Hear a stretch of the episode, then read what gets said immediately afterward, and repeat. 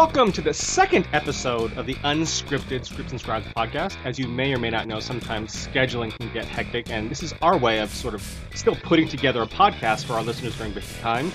Uh, the unscripted podcasts are more casual chats than the usual podcast episodes, but hopefully still fun, interesting, and informative. In that spirit, today on the show we've got the writer of the Oscar-nominated film Warrior, Emmy-nominated HBO series Entourage, and the upcoming The Crow reboot from Relativity, although I'm sure we all know him best as Manny Sosa, guest star on Baywatch Nights, Mr. Cliff Dorfman. Thanks for coming on the show. Thanks for bringing that up. That's, that's great. That's great. Thank you. On my Um, road to realizing that I was a mediocre actor, yes, I, I understand. I haven't thought about that in a long time. Hats off. All right, what's going on, Kevin? Uh, How you no, doing? no, I'm doing well. How about yourself? Doing very well. Thank you for asking. Yeah, no, and speaking of, of uh, performing wise, I know writing and performing, although you're not really performing, I suppose. Um, your new project, Dream School, uh, premiered October 1st, and, and I saw it, and it was it's really a great show. Uh, you know, Yeah, thanks. It's Cent, amazing. Chuck D is on it. Um, they got a huge list of stars last season. I know, like your boy David Arquette was on it, and you were Yep. on on the Oliver pilot. Stone and Yeah, Jesse Jackson, I think, was on it, and yep, yeah, huge- so that O'Brien. They get Yeah. great people. Jeff Corwin, the animal dude. Yep. on it, I think. Yep.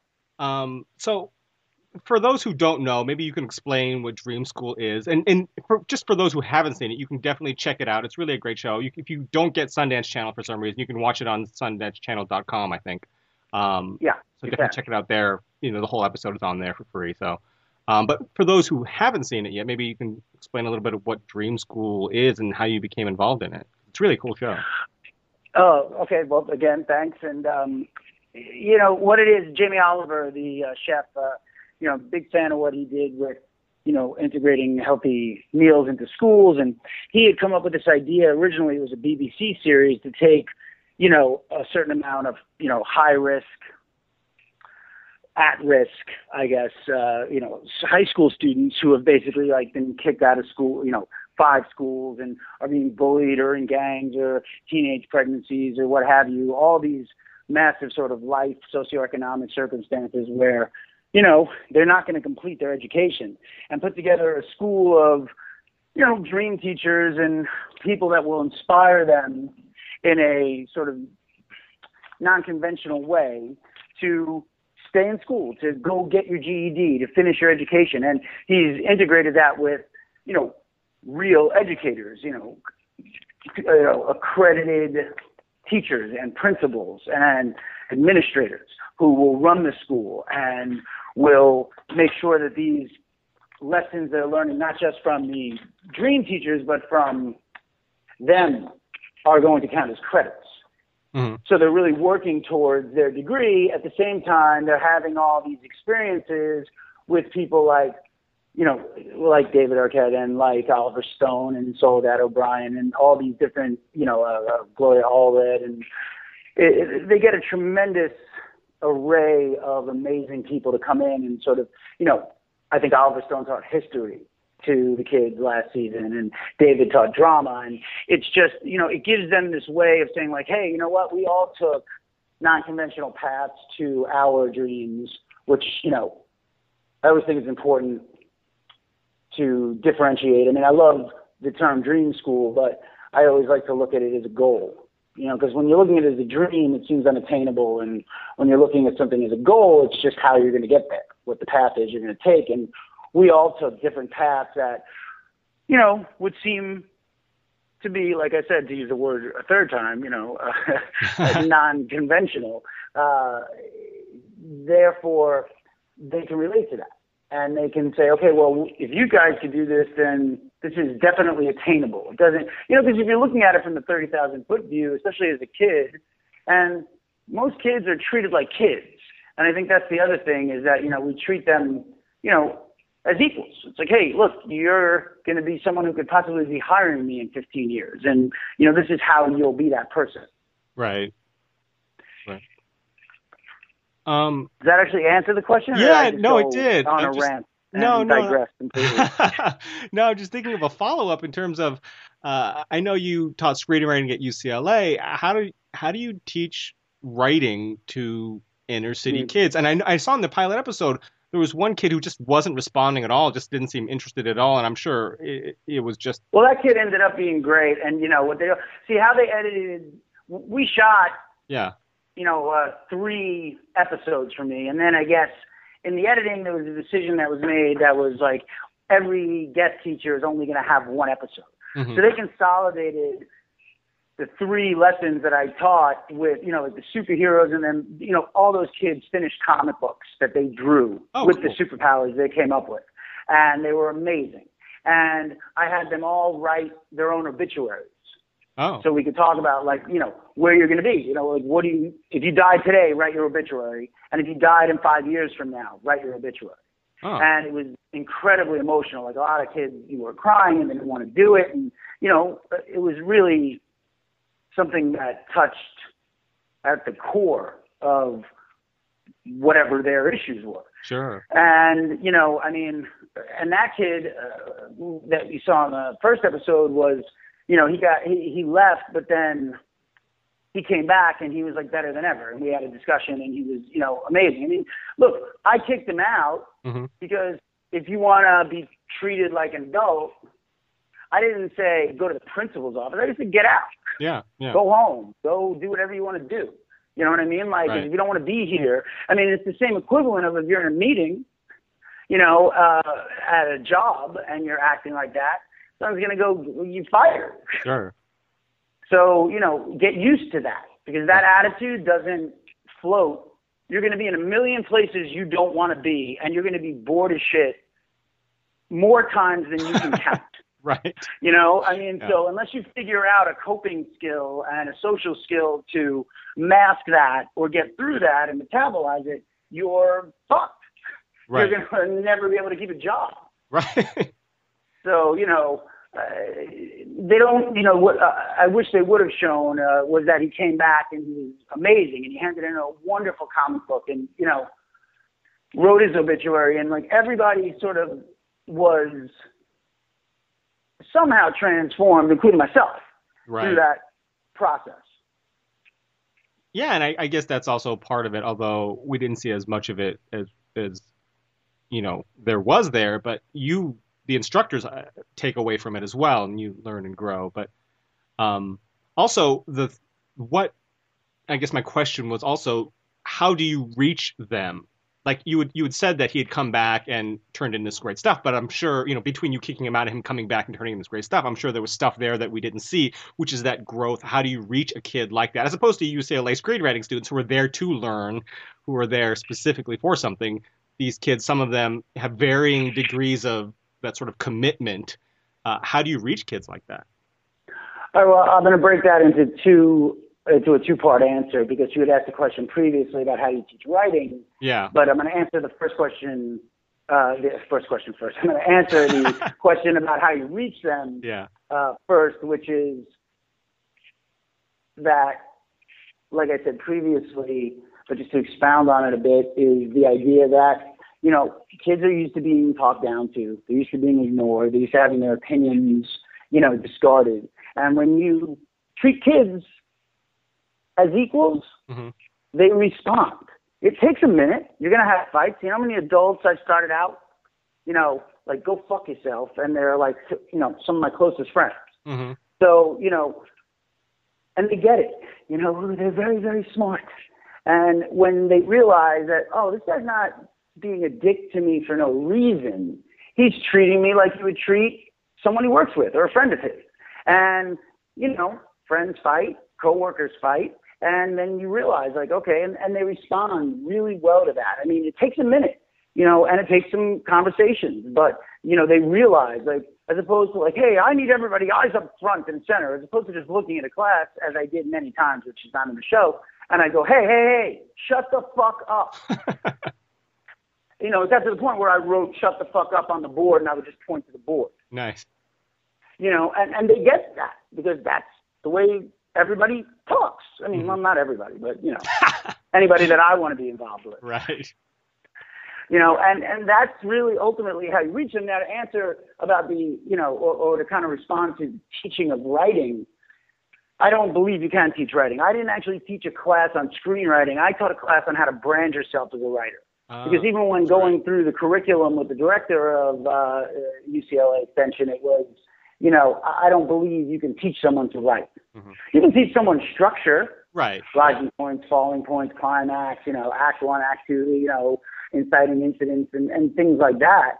But I have no interest in teaching that. Read a book. Mm-hmm. You know, like anyone can learn that. You know, but to have a voice, you either have a voice or you don't. We're not reinventing the wheel. You know, you look at Pulp Fiction. I mean, that's probably the last movie and the only movie of its kind that sort of created a new structure. Mm-hmm. Um, and even in doing so, it's still a, a structure that existed. And he just broke it up differently. You know, so we're not doing anything that can't be taken from something else. It's just do you have a voice that's making that story and those characters in the exact same structural situation and the same archetypes of characters unique. So I don't think you can teach writing. The same way I don't think you can teach acting. You know, I mean, I think you can act or you can, and then if you can, if you if you have that ability, then it's a muscle, and you go and you practice. It's mm-hmm. like going to the gym right. and working out. If you have a voice, then you just write and figure out your style. You know, and that's kind of the idea of saying like, how do you brand yourself? Why, when you walk into a room, is someone going to hire you and not 18 other people who all can do the same job? Right. Well, they're going to hire me because I've worked on branding myself in this specific arena. Mm-hmm. You know, I do stuff that is guys, guys stuff, edgy, and you know, I'll talk. My themes are always about family or this, or, you know, whatever it is that you have that makes you unique. Again, it goes back to business school, I guess, which is unique selling points. You know, the USP. What's your unique selling point as a writer, as a director, as a as an actor? Mm-hmm. And sticking with the writing, I have written down on my note card of, of three topics to discuss. yes. Um, relativity deals, studio deals. Um, for yes. those who may not have as much insight into what that actually means, you know, having a housekeeping deal, uh, a first look deal, um, getting a studio deal. What what does that mean on your end? How did you end up signing your deal with Relativity? What does that mean terms of you, you know, you're obviously, you know, we don't talk business necessarily business stuff, but I mean, in terms of what do you owe to relativity? What did they give you in return? Uh, and that kind of stuff. Well, you know, first of all, you know, it came from writing The Crow and mm-hmm. getting the blinking green light on that. Um, and seeing the value in what I'm able to do with something that already exists and saying, hey, this is how we can get it to a place together where everybody can go and make this. Mm-hmm. I mean, and then what you get is a home for starters. You know, a place where you know, no matter what, you can go. Like I have, my agent brought me a book called Blood Aces, which is the story of Benny Binion and uh, my responsibility and, and what I want to do, aside from being contractually responsible, to take it to relativity 1st mm-hmm. Now they could pass on it, but and then I can go wherever I want. But you know they're not going to. They're in the process of making a deal on it, and you know uh, with the uh, writer and so on and so forth. And I'll adapt the book to, to be a movie. And you know that's my responsibility. Plus, they'll give me stuff internally that needs rewriting. You know, that is like almost at a place where they're like, this is a movie we're very serious about, but read it and tell us what you think, and then I will, and then I'll do notes. Or I'll work on movies that are already shot that need a new beginning or a new reshoot, you know, for the end, the middle, we need to like pump up the idea of this. Mm-hmm. And, you know, uh, I did it on Three Days to Kill, and I just did it on another movie that I'm not going to mention. and it's, well, no, no, I just, I can't. Yeah. And it's, you know, um, yeah, it's rewarding too. It's not about the credit. You're not seeing credit for that but you know, you become an integral part of this sort of inner machination of movie making, which you know is invaluable. Mm-hmm. Absolutely. Because the you know there's you know the art of selling something is a completely different let's say art or craft or skill than getting something made. Mm-hmm. And you know, to, so to be able to watch and be a part of that and seeing what goes into it is uh, incredibly beneficial and eye opening. Right. Um, now, sticking with the business aspect of writing, uh, you are a client of George Heller, who's great, a Vert Apostle. Uh, but you're also yeah. a client over at Resolution. And this week, or I guess by the time we air this last week, uh, Resolution shut their doors. Jeff Berg's company, I guess the, there's all kinds of behind the scenes stuff with Chinese money not coming through or whatever, but they were ultimately mm-hmm. shut their doors. And to some degree, it wasn't necessarily expected, but there were signs agents leaving, but they were signing new agents, so it was kind of one of those in transition things. But as a client, what process? I mean, how did you find out about it, uh, and what what sort of, of what does that mean for you when when an agency like Resolution, you know, big agency, uh, closes mm-hmm. its doors, sort of unexpected? I mean, know, first of all, it's sad. You know, it's a, just a bummer. Um, you, um, I found out. I mean, I heard rumblings of it mm-hmm. uh, from different people, and you know, bigger clients that you know were telling me like they're getting calls from other agencies. Like it looks like you know, something's going on, a resolution, like they're being courted.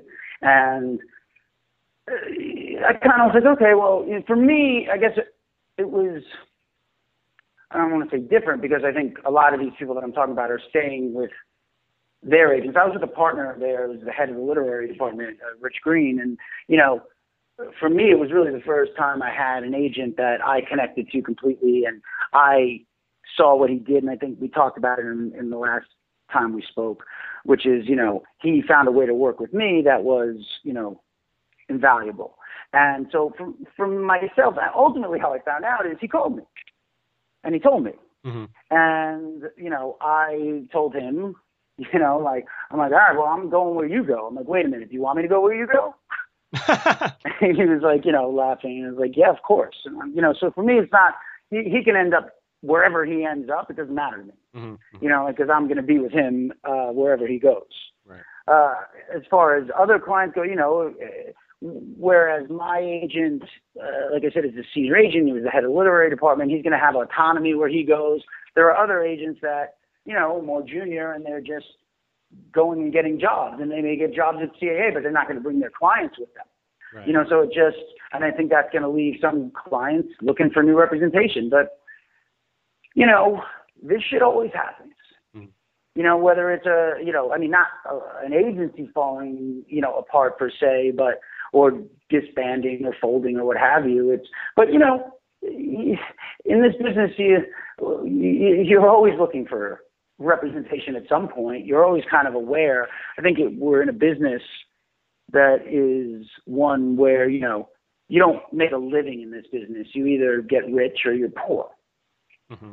So, you know, there's a certain instability or walking on eggshells that you're constantly doing. Like, you know, how am I current? I'm selling things that am I getting made? Uh, you know, how long do I have now that I got this made to just sell stuff before I need to get something else made until I become old? You know, like you're constantly worrying about those things. So looking for new representation is not uh, anything that isn't on any, you know, uh, writer, director, producer, uh, actor's mind at any point. You know, unless you're in that kind of one percent where you're, you know, Brad Pitt or you're Steve Zaillian or whoever, and you're like, I'll just, I don't need anyone. You know, I'll go wherever I want. David Fincher. You know, it's like you just do whatever you want. Right. But if you're not, if you're with the rest of us, you're constantly thinking like, okay, you know, like for me, it was nice with Rich because I, I, I once I got with him and we started working together, I was like, oh, I'm, I never need to go anywhere else ever. Mm-hmm. So it made my life a lot easier. Right. Right. Um, now, a very, very important subject matter that we have to cover that I, I uh-huh. I've ignored for, for, for quite a while. Um, your manager, George, and I uh-huh. both USC Trojans, and I know you are friends with some UCLA football players hanging out the sidelines. Um, what's what's the deal with that? I, my my my good friend is actually now a um, uh, an assistant. He went through. He's in the you know. I don't know. You go into the mailroom and then you get you get asked to come and be put on a desk. So he's at UCA now. Uh, Grayson Mazzone and his dad Noel and his brother. Dad Noel is the offensive the head offensive coach for UCLA, and his brother is the quarterback coach, and he was the wide receiver last year. He hurt his knee. That's why he's now in the aging game, and uh, it's kind of funny. But you know, this is a guy who you know a year ago was at the Rose Bowl catching a touchdown pass in front of you know fifty thousand people or whatever the Rose Bowl holds. I think it's like a hundred thousand people. Yeah. Yeah, and not counting the you know the the massive amount of people watching it on TV. Oh, so yeah, like really. you know, I'm fascinated by it. I'll never experience that no matter what I do. Like he Yeah. could go write a screenplay tomorrow. Yeah. You know, like like and it might be great. I will never do that. right. you know, so uh, it affords me the, you know, having him as my friend affords me the luxury of going to the game and taking my kid on the sideline and going, look up, look at all these people, hmm soak that shit in. Yeah. No. I mean, You I went I went to USC and I would go hang out at the sideline of a UCLA game. That's just you know being on the floor of a stadium like the Rose Bowl, historic. Had to be amazing. Yeah, it was, it was, you know, it's unbelievable. And, you know, watching, you know, you're watching, you know, and Grayson was at the top of his field, and you, you know, you watch his dad was the offensive coordinator at Ole Miss. You know, I mean, is that you're watching a guy and his brother who are absolutely top of the game. You know what they do, and you know that in and of itself is always like I'm not the biggest sports fan. You know, I mean, I'm just not. But what I am a fan of is amazing athleticism. You watch playoff games or amazing plays. You're like, how the fuck do these guys do that? hmm And that's something that, again, it, it, it's an art form, and it goes to you know when I watch a Quentin movie or you know how do they do that? You know, it's like so. Right. I'm a big fan of that. Right. Yeah. Being around great people makes you want to be great at what you do. So I think that that sort of Yes. inspiration is, is pretty amazing. And I think that goes back to Dream School, you know, and I think it's probably why UCLA will beat USC on the 22nd of November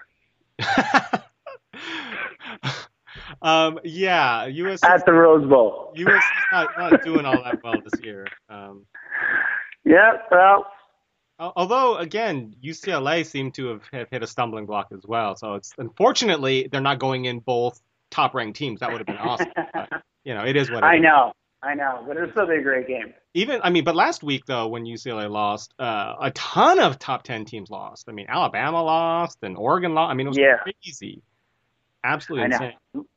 Really nuts.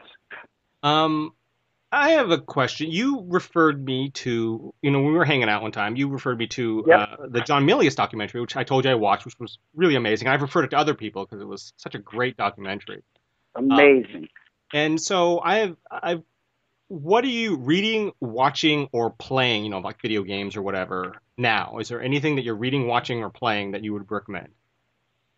I mean, I would recommend honestly, not just because I'm adapting it, because if I wasn't adapting it, I would, re- you know, be reading it and be pissed that I wasn't involved in it. Is Blood Aces? It's uh, it's the story of uh, Benny Binion. Yeah, the Who, Binion's uh, Casino guy, right? Yeah, well, he created the World Series of Poker, but you know, he was also a huge, you know, he's a Texas gangster, and he was part of the Good Old Boys Mafia. That you know, I mean, and I'm fascinated with this idea because you know, even in Casino, you know, the movie, uh, De Niro, what takes down Ace Rothstein Mhm. is not the mob or any of that. Like what takes him down from being the guy who's running the casino Mhm. is when he fires that shit kicker Right. He's a, you know, and then the uh, the the guy comes and he says, uh, you know, you guys are all just visitors here. You don't get it, Right. and like they're the ones who take him down, and that's like, you know, I think that's an aspect of, you know, big business and gangsters intersecting that just has not been there hasn't been an autopsy done on it, and that is, and to read this book and this, you know, decade plus long feud that he had with this other gangster in Texas that he ultimately had murdered that, you know, never was proven. And there's a guy, you know, who's, you know, living a life like Sinatra, except, you know, and, and really being this gangster and owning Binion's Horseshoe and creating the World Series of Poker. I mean, it's fucking, it's fascinating. So I would highly recommend anyone reading Blood Aces in, in a very big way. It's, it's a, it's an amazing ride and, you know, it's just daunting in the sense of like, there's so much great stuff here. You know, how do you, how do you choose it? And it's written by this guy Doug Swanson, who just did, uh, Doug J. Swanson, just did an amazing job in in putting together not only you know the chronological facts and, and how he broke it up and did it in parts, but also you know uh, you know ranging from like the 50s to the 80s, but also the, the idea of you know this character and how he delves inside this character, and it, it's absolutely I, I can't recommend it highly enough. Um, as far as what I've been watching lately, I'm trying to think like all the new shows, like you know the new season started coming back on, Mm-hmm. so you know I'm watching the usual stuff like you know Modern Family and uh board the last season of Boardwalk Empire, which I'm actually loving. Though I'm Yeah. pissed that uh, Patricia Arquette was just killed. And oh wait, that's a spoiler. Oh goodness. that. and uh, well, I mean, it happened a few episodes ago, but in case people are waiting to binge, I, Right, right. sorry. And um, you know, people love Masters of Sex. I never, I just it never hooked me. Um, but I'm trying to think what else is like. Oh, I mean, last season of Sons of Anarchy. Mhm. I'm I'm obsessed with. Uh, new shows, I, I can't think of. I mean, the last season of Ray Donovan was unbelievable. But have there been like what are the new shows like? I'm trying. I feel like on HBO or on Showtime. Like I feel like something new started. I'm not. I haven't seen it yet, but I've heard a lot of buzz around Transparent. The uh, it's a Amazon Prime show that has uh, Hmm. Jeffrey Tambor playing a man who is a parent and he's a transgender or something like that. I, don't- I Oh, don't know. wow. I- yeah, supposedly it's getting a huge amount of buzz. It's like ten episodes. I didn't know anything about it until everyone started talking about it. Um, Yeah, I didn't until you just told me. I didn't know anything about it. yeah. Just been getting a whole bunch of I mean, buzz. the new season of Homeland, by the way, Yeah. is, is I mean, you know, I love it. Yeah, yeah, absolutely. it, it it's fantastic. Yeah. Um, but yeah, I think you know, other than that, I mean, there's nothing new that's really kind of hit me. Uh, and video games, I'm still I'm playing the new Madden. I, I can't I can't stop. nice. Uh, what's your team, or do you have one? Uh, the Saints. Okay, nice. Yeah, New. Orleans fan. Uh, I'm a big, big uh, Drew Brees fan. Any quarterback who's, is, you know, what? Is, how tall is he? Like at five eleven or something? Any Oh yeah, You know. yeah. Well, it's like Russell Wilson. You know, yeah, you just when you're great, you're great. yeah, yeah. Um, and I was going to ask, how much research are you going to do for at Binion's Casino uh, on weekends? And uh, are they going to are they going to pony up money to put you in the World Series of Poker? You know, for research purposes. You know, to Yeah, yeah. I, I mean, you know, we got to get into that part of the deal, but usually, you know, the studio's been very good about that with Yeah. me. Um, and it's kind of like a part of how I work Mhm. with everything I do. Sure. So, you know, I'm writing a movie for Screen Gems, and I've been embedded with the Special Forces team for the last, you know, six months, and learning from them to write this movie. So, you know, it, it's and a lot of stuff I can't actually talk about, which is kind of amazing. You know, I, I did it with the Border Patrol show that I did with Pete Berg for HBO that didn't go, but I was embedded with the uh, Homeland Security with the Border Patrol, Customs and Border Patrol. So uh, the studios kind of know that's what I do, and they'll usually hire me tech consultants and give me some kind of budget. And if they don't, I pay for it myself. Oh, I mean, because I need to know the world, Yeah. and I, I can't sit down to write the world. I mean, there's so many little things like things you could just never, no matter how smart you are, you're not sitting in your room and thinking the stuff up. Like special forces guys, when they sit down at a restaurant, they turn their knife. You know how the knife, you have the fork and the knife, and it's facing away from you towards the other person. Second, they sit down, they all of them take their knives and they reverse it so the edge is facing, you know, the, the point is facing them, so they can grab it to stab someone who comes from behind them. oh, right. Like so, there had to be like a debriefing that in foreign countries, these, you know, trigger pullers they can't do that anymore because they're getting recognized as special forces by the people that are watching them. right. You know, these are things you just can't make up. So unless you're there with these guys and you're seeing it and they're telling you and they're pointing stuff out to you, you would just never, you would never know. Right. Absolutely. Absolutely. All that inside information. hmm Um, by the time this airs, uh, Columbus Day plans. Um, I, oh, that's what I'm watching actually a lot of is uh, last week in review or whatever the the uh, was John Oliver show on HBO. Oh yeah, that's a great show. Oh my God, I ca- I mean it's it's that's one of the best new shows on TV, and that guy is absolutely so on point with everything. Mhm. But he just had a thing in last week's episode, which was you know he has a section that says how is this still a thing, and it was Columbus Day. right. And like he goes through the actual history of how like Columbus mutilated and tortured all these people and he killed all these Haitians and cut them up into pieces and like you know like like and let's talk about the word discovered. How can you discover a continent that already has millions of people living on it? You know, so for me it's like I, I kind of agree with like how is this still a thing? You know, you show, eh, where you show up at the bank and you're like, oh shit, fuck, Right. it's Columbus Day. That's Right. right. It's closed. You know, it's Right. just like so for me, no plans other than you know I know my son's off from Right. school, so we got to figure out what we're going to do. Right. And not go to the bank. you know, you're not going to the bank or the post office, correct? Right. Damn it. Those are my Yeah. my my Columbus Day plans are ruined. Right. That one day off you get where you can do your errands, you can't do your errands. Right. That's funny. Um, um, and uh, do your acting residuals match your screenwriting ones?